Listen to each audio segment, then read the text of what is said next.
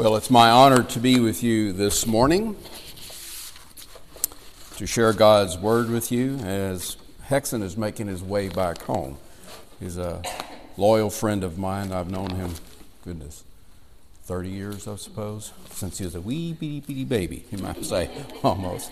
But, uh, but I, I, I'm, it's my pleasure to stand in his place and pinch hit by preaching the gospel to, to you this morning. As you're beginning uh, first in a series of the Advent season, and I'm um, commissioned to preach upon the goodness of God in creation. So, would you turn with me to our scripture text this morning, Genesis chapter 1, and we'll read verses 26 through 31. And whenever I begin the exposition, please do one thing for me forget everything you know about modern science and modern things, okay? Because we're going back into 1400 and 1400 BC. We must think like Moses thought and understand the words like the Jewish Hebrews who first received this uh, text uh, thought in order to properly understand what God is getting at and what He's saying here so that we can apply these truths to ourselves. Remember, the Bible was written for us, but it wasn't written to us, it was written to other people. And we must take that into consideration when, in our interpretation. So please do that as uh, when, I, when I get into the exposition, because uh, maybe it seems a little bit different to you. I'll try to keep it down, not too far in the stratosphere. Okay, let's look at this. Genesis chapter 1 verse 26 through the end of the chapter. Then God said, Let us make man in our image, after our likeness, and let them have dominion over the fish of the sea, and over the birds of the heavens, and over the livestock, and over all the earth, and over every creeping thing that creeps on the earth. So God created man in his own image. In the image of God, he created him Male and female, he created them. And God blessed them. And God said to them, Be fruitful and multiply, fill the earth and subdue it, and have dominion over the fish of the sea, and over the birds of heaven, and over every living thing that moves on the earth. And God said, Behold, I have given you every, every plant yielding seed that is on the face of the earth, and every tree with seed in its fruit, you shall have them for food, and to every beast of the earth, and to every bird of the heavens, and to everything that creeps on the earth, everything that has breath of life, I have given every green plant for food. And it was so. And God saw everything that he had made, and behold, it was very good. And there was evening, and there was morning, there was the sixth day. That's the first time the article is used, the the, actually in the Hebrew text, when it comes to days.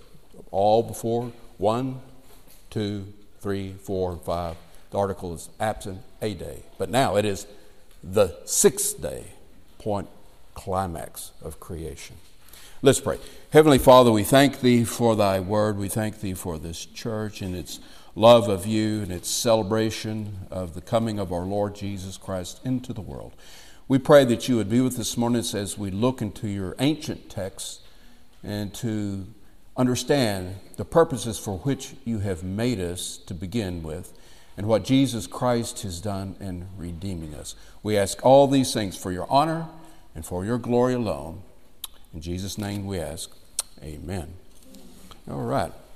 It was the great fourth century theologian Augustine of Hippo, which said in his autobiographical book, The Confessions, God has made humans for himself, and we are restless until we rest in him. At the present time, the American culture is surely restless. There's confusion which abounds regarding questions about what it means to be human. This is one of the most contentious issues in our society today abortion, homosexuality, gender identity. All of these questions revolve around this issue of what it means to be human. As a matter of fact, that question, man, Adam, where are you? Is the first question that God asked in the book of Genesis, chapter 3. Uh, when man has sinned and is running away and hiding. So, where is man? Where, what is man? Uh, this confusion in our society has, was recently expressed uh, this last year when, when our newest member of the Supreme Court, Ketanji Brown Jackson, in her confirmation hearing, said she could not define what a woman is. This all this in spite of the fact that she holds a doctorate degree from Harvard University uh, Law School, uh, and she was married some 20 odd years, and she is a mother of two daughters. And yet, she could not define what a woman is. What in the world is going on here? the government, I'll tell you what's going on, the government and our institutions of higher learning and all the media, which professes vehemently to believe in science, when it runs up against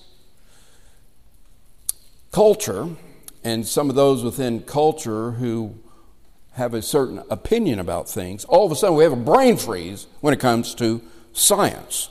Uh, even though science teaches us that the female has two X chromosomes, sex chromosomes, or they're X, and the male has one X chromosome and one Y chromosome. We don't know this. Okay, that's all irrelevant when you come up to a preferred group that says, I can be whatever I want to be. But my feelings, because I feel this way.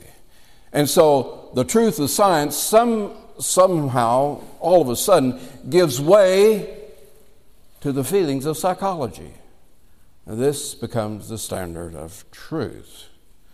Well, really, what that means is that truth is relative. There is no truth. It's just whatever you want it to be. That's what we're saying. At least that's what the institutions out there are saying. However, the Word of God says something totally different. Jesus in John chapter 17, verse 17, prays for his disciples, and he tells them, ask the Father to sanctify them, Father, by the by truth, in truth. Sanctify them in truth. Thy word is truth. As his disciples, we take our understanding of the world, our life, and how we're to behave according to what the truth of the Word of God says. And when we turn this morning to this question of creation in Genesis chapter 1, as I said, please forget everything that's out there that says about this and put yourself back into the second millennium BC think about it this way. What we have in Genesis 1 is the first account of the creation order. It's looked upon from a cosmic, from a global perspective. In Genesis 2, we have the second account of creation, and there it is looked from a totally a human perspective and in the, and in the relationships of human beings. Now, this is very common in, in Hebrew literature.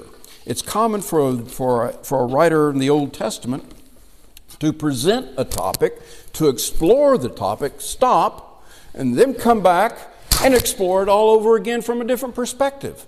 And this is what we have. We have this, it's very, very, very common, particularly in Hebrew poetry. Hebrew poetry is not worried about rhyming as our poetry is. Hebrew poetry is all about parallelism. God is a shield. What does that mean?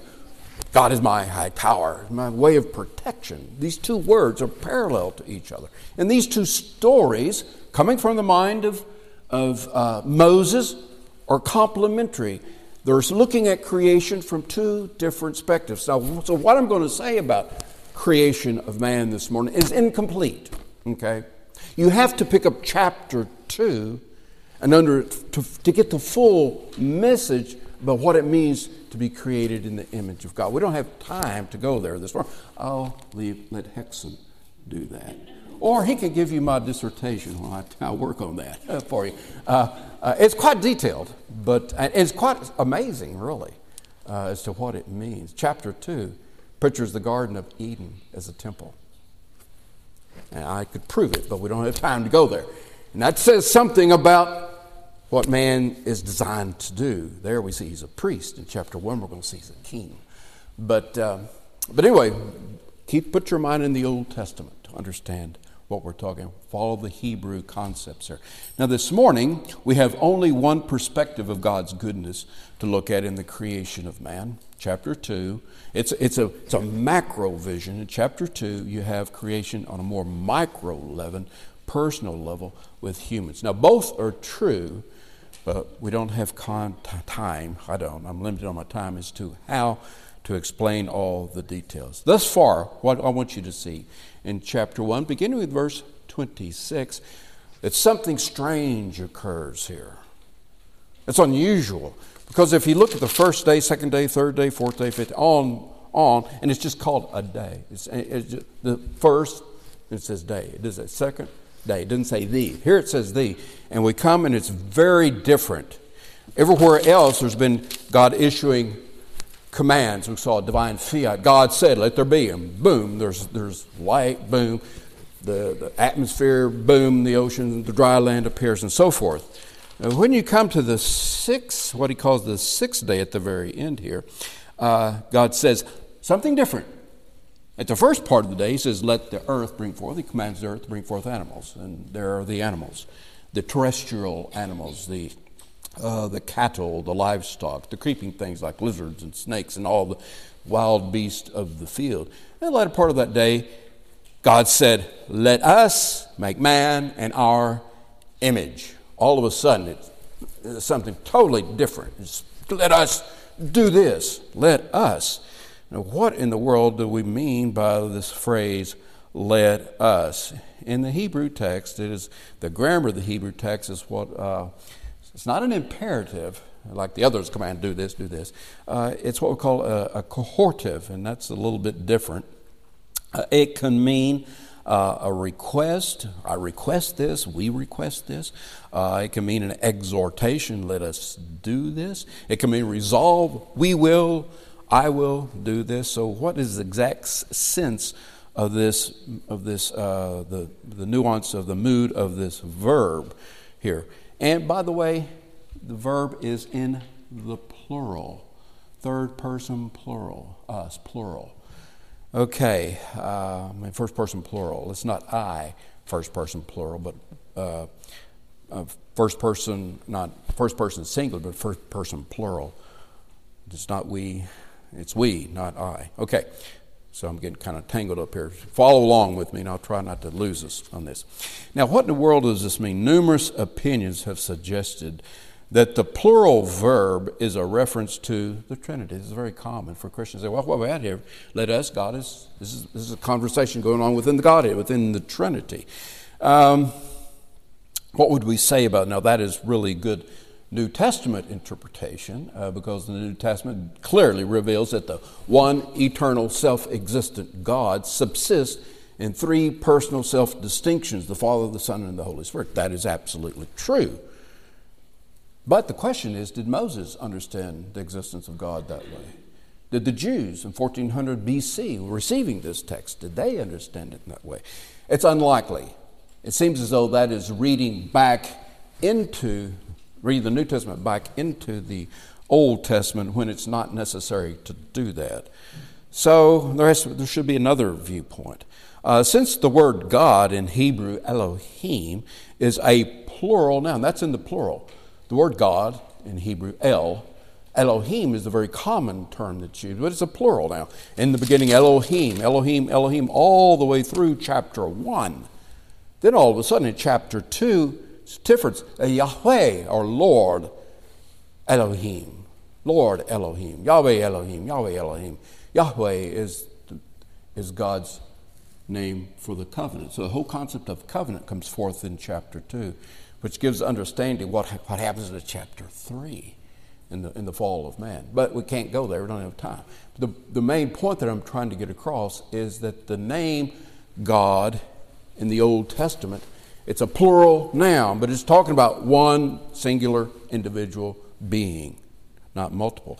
And so some have said, well, this since God's name, since the word God itself is a plural noun, then it must be a plural of majesty, uh, plurality. Now, the problem with that is that the verb then will always be in the singular because of how it inflects. Uh, or but it doesn't.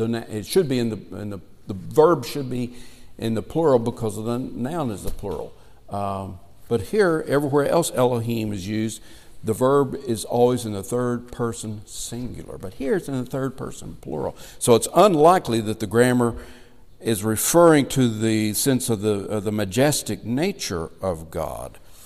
Uh, another opinion is that uh, what we call uh, it's a, a deliberative concept. In other words, God is speaking to himself. It would be comparable to a person saying to himself, well, Let me see, should I walk to church this morning or should I drive a car? So God is speaking to, within himself to this. That is, that's a real possibility. That's a viable way of understanding it. However, I doubt, I think there's a better way of understanding it. The viewpoint that I hold to is, a, is an older, much older viewpoint. Older, as a viewpoint held by the Jewish commentator and philosopher of the first century, Philo. The plural here, he says, and this will shock us, God is announcing to the angelic council what he's going to do. He's announcing to angels what he's going to do. He says, Let us make man in our image. Okay. Now, it's obvious that the Bible is full of God having an angelic council, and He's addressing this angelic council. Like for example, Psalm 82, verse 1 God has taken up His place in the divine council. In the midst of the gods, the Elohims, there's God, little divinities out here. Elohims, and they're clearly angels, angels, he holds judgment. And we see glimpses of God having a council of angels in which he appears and which he makes announcements and tell them what he's going to do. An assembly of angels, we see this in Job chapter 1, 6 verse 12. We see it in chapter 2, 1 verse 6. It's very interesting. We see some interesting people that appear at that council. One by the name of Satan. And God points at Satan. Where have you come from? Well, I've been down on the earth. You have? Okay. Have you noticed my servant Job? Take notice of him. How would you like God to point you out to the devil? Say, try your, try your wily deceptions on him. He won't fall for it. That's essentially what God is saying to the devil. Just let me at him. You know, uh, that's kind of humbling. Uh, I don't want to be exposed. Uh, let me not uh, deliver us from the evil one, John. Jesus prays. I, that's what I want. Deliver me. I don't want to be confronted with him at all. Okay. The, for, it's also used in Isaiah chapter 6, 1 through 8. Here's the angelic beings. Here's the seraphim flying, six winged beings. Two, two they cover their face, two they cover their feet because they're creatures. So they're expressing a humility in the presence of the assembly of God. And they fly and they declare the holiness of holy, holy, holy is Yahweh Elohim, the creator, the majestic, the almighty, the El Shaddai, the almighty. Um, then he asked, is asked, Who will go for us? The prophet sees himself out there. Uh, me. In me. go. 1 Kings 22, 19, we see all this. So here we have, what we have, I think, is a, count, is a council. Now, what, and as I said, some, in the Old Testament, the evil one was able to come to these things. Uh, and, and it's very interesting when Eve is tempted to eat of the tree of the knowledge of good and evil in chapter 3. She said, the, the serpent says to her, If You eat of this, you will be like Elohim. Remember, it's a plural now. Elsewhere, Elohim, if it's not clearly understood to be, be God, the self existent one, the creator, it's understood to be the spirit beings, the angels. So maybe he's saying, You'll be like those of the divine council. You'll be like the Elohims, the plural. Okay, the gods is another way of looking at it. It is very interesting. The Greek Septuagint, which is the first translation of the Hebrew Old Testament, which is made about year 120 BC, translates Elohim in Genesis chapter 3, 5, angels, like the messengers, uses it in the plural. Uh, instead of theos, the singular God, theoi theoi. That's what it uses, the word. So it's thinking of Satan's tempting you'll be like the angelic hosts that are there. Okay, now this brings all sorts of questions to bear. uh, and, uh, and uh, all sorts of. By the way, that is speculation. We're not really sure because the Hebrew text says Elohim. Could be God singular, Himself, the true one, true existent God, or it could be used in a plural sense of the, the angelic beings. Okay, we're not really sure. Uh, I just throw that as, as an option of interpretation of Genesis 3 5. Now, the objection to this view, normally, when you first hear of it, it was probably going through your head, God is addressing the angel, that He's addressing angelic council. Is He requesting them to participate in the creation of man? Is, is it saying that somehow or another we're created in the image of angels? Well, it's, no, it's not a request that the angels uh, participate or that we're made in the image of angels or anything like that. That's a wrong way to understand the cohortative. I think the cohortative is more like a, a declaration. It would be like a CEO of a company who has the controlling interest. He owns the controlling stock of the country. Oh, the 51%, so he really owes it. He, he tells what's going to happen. And he comes before the board of directors. And he stands before the board of directors. Let's, let us make our employees shareholders. We'll give them a part ownership of the company. That's sort of what it's like that's going on here. He's not saying that human beings are made in the image of angels, okay? Or that the angels participate in the creation of man. Notice, notice the actual, the actual acting of creation, Genesis 3.27. So God, singular, Elohim, what did he do? Bara, he create, created man. First person singular. He creates a singular, not a third person plural, as verse 26 let us make his first person singular in the grammar. So angels didn't participate in, in, the creative creation of man, and we're not made in the image of angels. Although there may be some likeness to angels, and angels are spirit beings. We too are psychosomatic. We're body spirit agents. Angels serve the Lord. We are created to serve God. So there must be some similarities here. But we're not created in the image of angels, we're created in the image of God. And then God Himself is the, is the full actor who does the creating, not the angelic beings. Angels are servants. They bow before God, Psalm 40, Psalm 29 2. They obey Him, Psalm 103, 20, 21. They praise His name, Psalm 148, 25. They serve His will, 1 Kings 22, 19. And possibly what God is saying when He speaks to the angelic host is what occurs in Job 38 7. And the creation, what do the angels do? They participate in what sense? Praising God, lifting up, glorifying the God of creation of heaven and earth. So, in that sense, we might say they participated. They gave God praise at our creation. Okay. So, first of all, we have what I call as an outline God's plan to create man. Okay? Now we see the pattern by which he will create man. He says, in our image, after our likeness. And by the way, when we come to the word man, Adam, in this text, you, ladies, you must realize this is a collective noun. It means male and female the same. It's not uh, cutting you short in any sense of the word. Verse 27 So God created Adam in his own image, and he tells us what the image is male and female. He, create, he uses the gender terms, male and female there. He created them. And in chapter 5, he uses the same expression. In the book, this is the book, the Toledotes. This is the history. This is the book of the generations of Adam. This is what became of Adam. When Adam, when God created Adam, he made him, didn't say in the image, says likeness. So they're very similar. The term image and likeness will be very made him in the likeness of God. What is the likeness of God? The likeness of God is male, the gender of male gender, the female gender. He created them, he blessed them, and he named them Adam, man. It's, a, it's just a collective term, okay? So when you read the word man in the Bible, at least in the early sections of Genesis, there you have to realize what we're talking about is humanity, mankind, okay?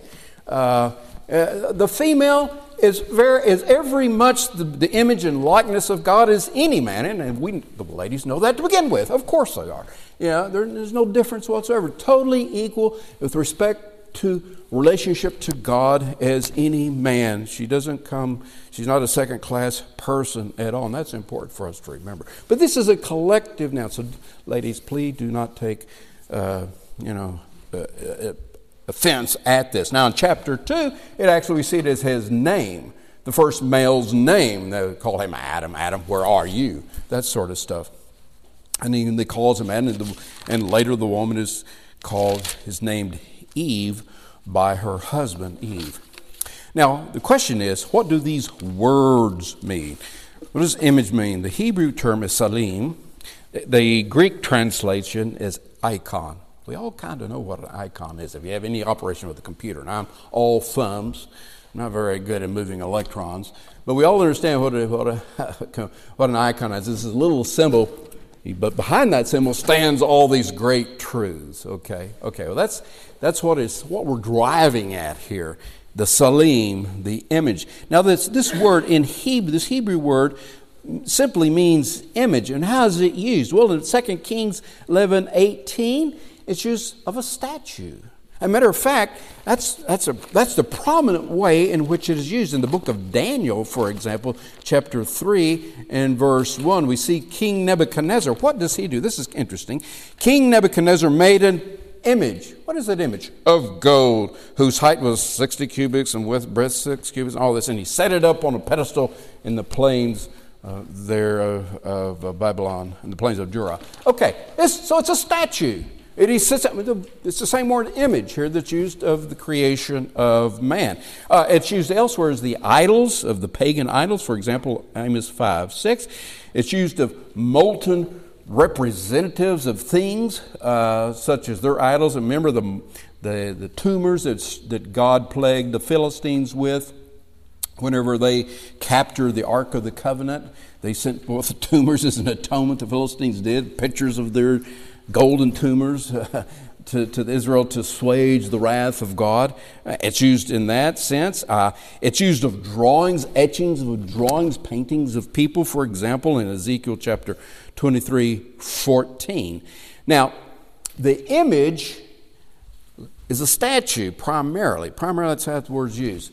And it's set up so people can see it. Now, in the ancient world, kings would set up images they would set up images on, of themselves on the border.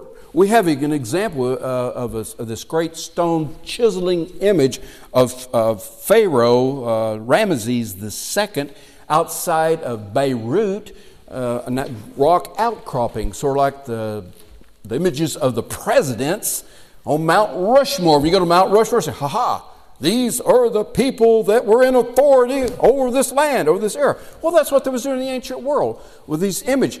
The image represents, it is representing what? The authority, the rule, the power of the king of that realm. He's saying, This is my realm.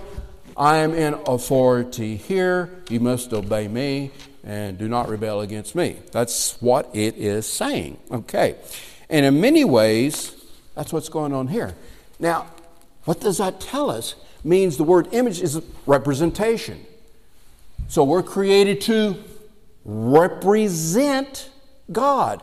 And what are we representing? We're representing the kingship of God. Who owns this world? Whose world is it? Is it yours? No. Is it mine? No. Does it belong to the United States government? No. Does it belong to the communist CCP, communist Chinese communist? No. This world belongs to God. It's His planet. It's His world. We represent before the world His authority as its owner. We must behave according to His law, His word. So there's a sense of representation that's in all of this.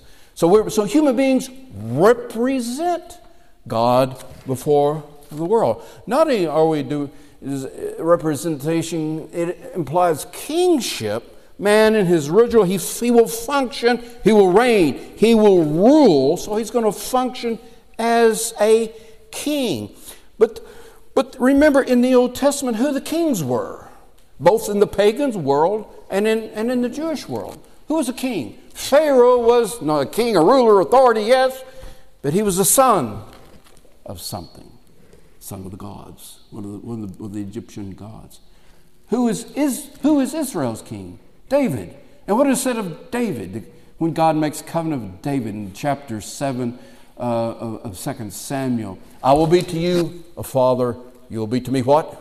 A son. This is the king. And in Psalm chapter 2, I have, a, I have enthroned my king on Mount Zion. Who's this king? The Davidic king. He says, His son, today thou art, I've declared thou art my son. Today I've begotten you. That does not mean that, not talking about generations, talking about enthronement of the king. And Israel, remember, was a son. God is, tells Moses to go to Pharaoh and tell Pharaoh, let my son go, that my son may come and may serve me. So Adam is a king, but he's also representing God. He's also a son. Luke tells us in chapter 4 these are the generation, blah, blah, blah, blah, blah, Jesus. And traces it all back. The last guy is Adam, who is what? The Son of God. Matthew traces it to kingship. So we got all these, these, these, our mind begins to explode as to what this means. We represent God. We represent God as His authority. We are His stewards for the earth to represent His reign, His rule, His rights. But we also saying, in that relationship, we're children of God. We're the sons of God. Human beings are. Okay? There's more to that. Now there's the, the secondary word, and that is the word demuth, means likeness, uh, means to a, resemble. One of, the, one of the Psalms it talks about resemble like a person has a dream. Now, a dream is very real. You wake up, well, that was a, that was a, a dream. It wasn't actual, but that in that dream, that person, that individual seemed very real. Okay, and so, so with this likeness, we have the concept of resemblance. With, with, with uh, image, we have the concept of rule, we have the concept of kingship, we have the concept of association. In this term, we have the concept of resemble. Some way or another, we resemble God. How do we resemble God? We resemble God, well, we understand right from wrong. We have moral, uh, we have a conscience. The moral law of God, moral standards of God are, are written upon the heart to begin with. So we understand that. Um, and we have the rights to serve God. Now, so with that, we get kind of the meanings of, of, of this. Plus, uh, there is a relationship, male and female. We relate. God is a relational being, personal, relational being. We can relate to God. We relate to one another and to God. But those are the major concepts of image. And how does image is to function? He tells us the purpose of the image. He says, "Let them have dominion over the fish; let them rule over the dominion of the birds, the beasts of the field, and every creeping thing that creeps." So we have the declaration of this plan, the pattern, likened to God, the image of God, the likeness of God, resemblance of God, the resemblance of the moral characteristics of God to what in to rule, to be stewards for God over this earth. Okay. And then we see the execution. But I do. God's a God. He announced it. Now we see the plan goes into execute. He executed. So God created man in his own image, the image of God. He created him male and female. So created humanity to represent him, humanity to resemble his character before the world. And it's both of us, male and female. That's taking a cosmic picture. And then we have the provision, 29. He gives them, he tells them, he blesses them, tells them to be fruitful and multiply. That's one way in which we respect, reflect the likeness of God. We're able to participate with God in procreation, creating life. Angels don't do that. They don't procreate, but human beings do. So in that sense, we're like them um, subdue, subdue the earth. That is, harness the earth. It doesn't mean abuse the earth. It means harness it for human needs. The human needs may be used. We may use our needs of the earth to help promote the glory of God in this world. Um, And so we have all the provisions, we have the food that's given, and so forth. Now, quickly in the New Testament, what does this mean? In the New Testament, we learn Colossians chapter 1, 3, who is the true image of God? Colossians 1.15 tells us, let me turn there quickly, quickly running out of time. Colossians 1.15 says, He, that is Christ, so referring to Christ contextually, is the invisible, is the image icon of the invisible God, the firstborn of all. He is the icon of God, the true representation of God. Second Corinthians chapter 4 and, verse 4. If our we preach the gospel, if the gospel is hid, hid to those who, who are lost, whom the God of this world has blinded minds of unbelievers to keep them from seeing the light of the glory of Christ, who is the icon, the image of God. So the reality is, we are created in the image of the true image of God, which is the Son of God. Now, by application, what does all this mean? I know I'm out of time, I have to be out of time. what does all of this mean to us today? Here's what it means it means God wanted you. God didn't have to create anything. He's complete within himself. He's a triune being.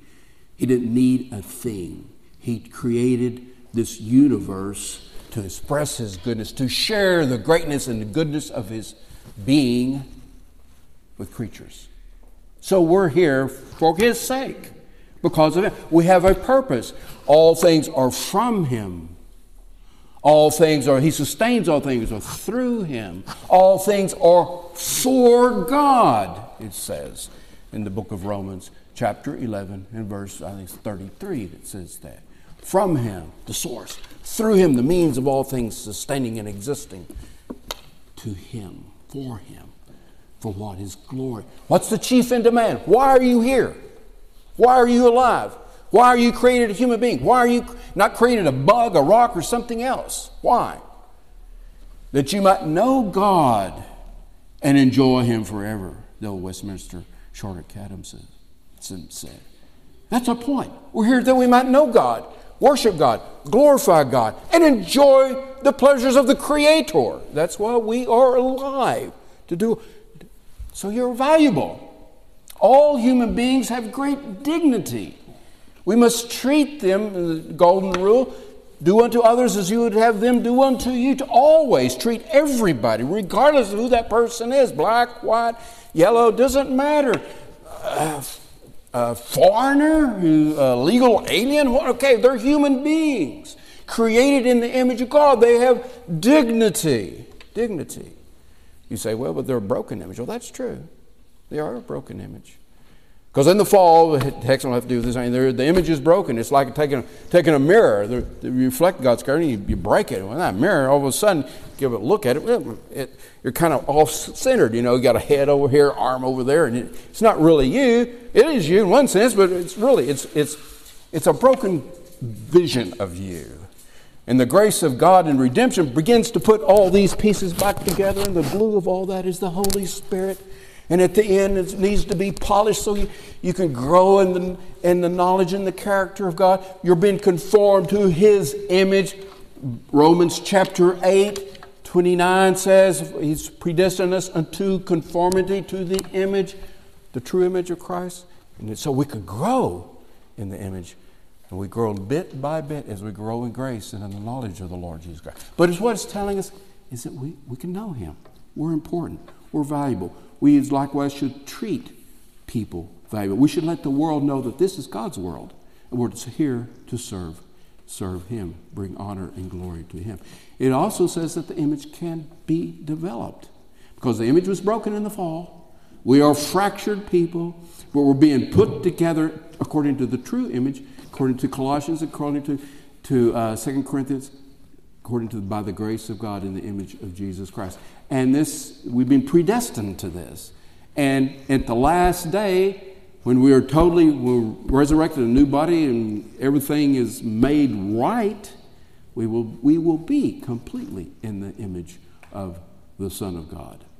But this is where we are going, and this is how we should understand ourselves, understand our purpose in this world, and act accordingly. In the Old Testament, remember, the great blessing is procreation, fertility, the ability to re- replicate, reproduce.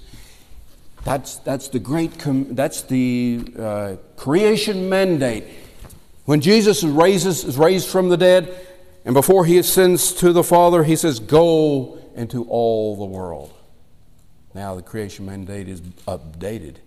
Make disciples of all nations. Instead of just making human images of Adam, images of the Son of God. So we have a mission to make disciples of all nations, followers, little icons, representatives of Jesus Christ. We do that through the gospel. If you're here this morning, you've never trusted Jesus Christ. May I say, you're an image of God, but you're a broken image bearer.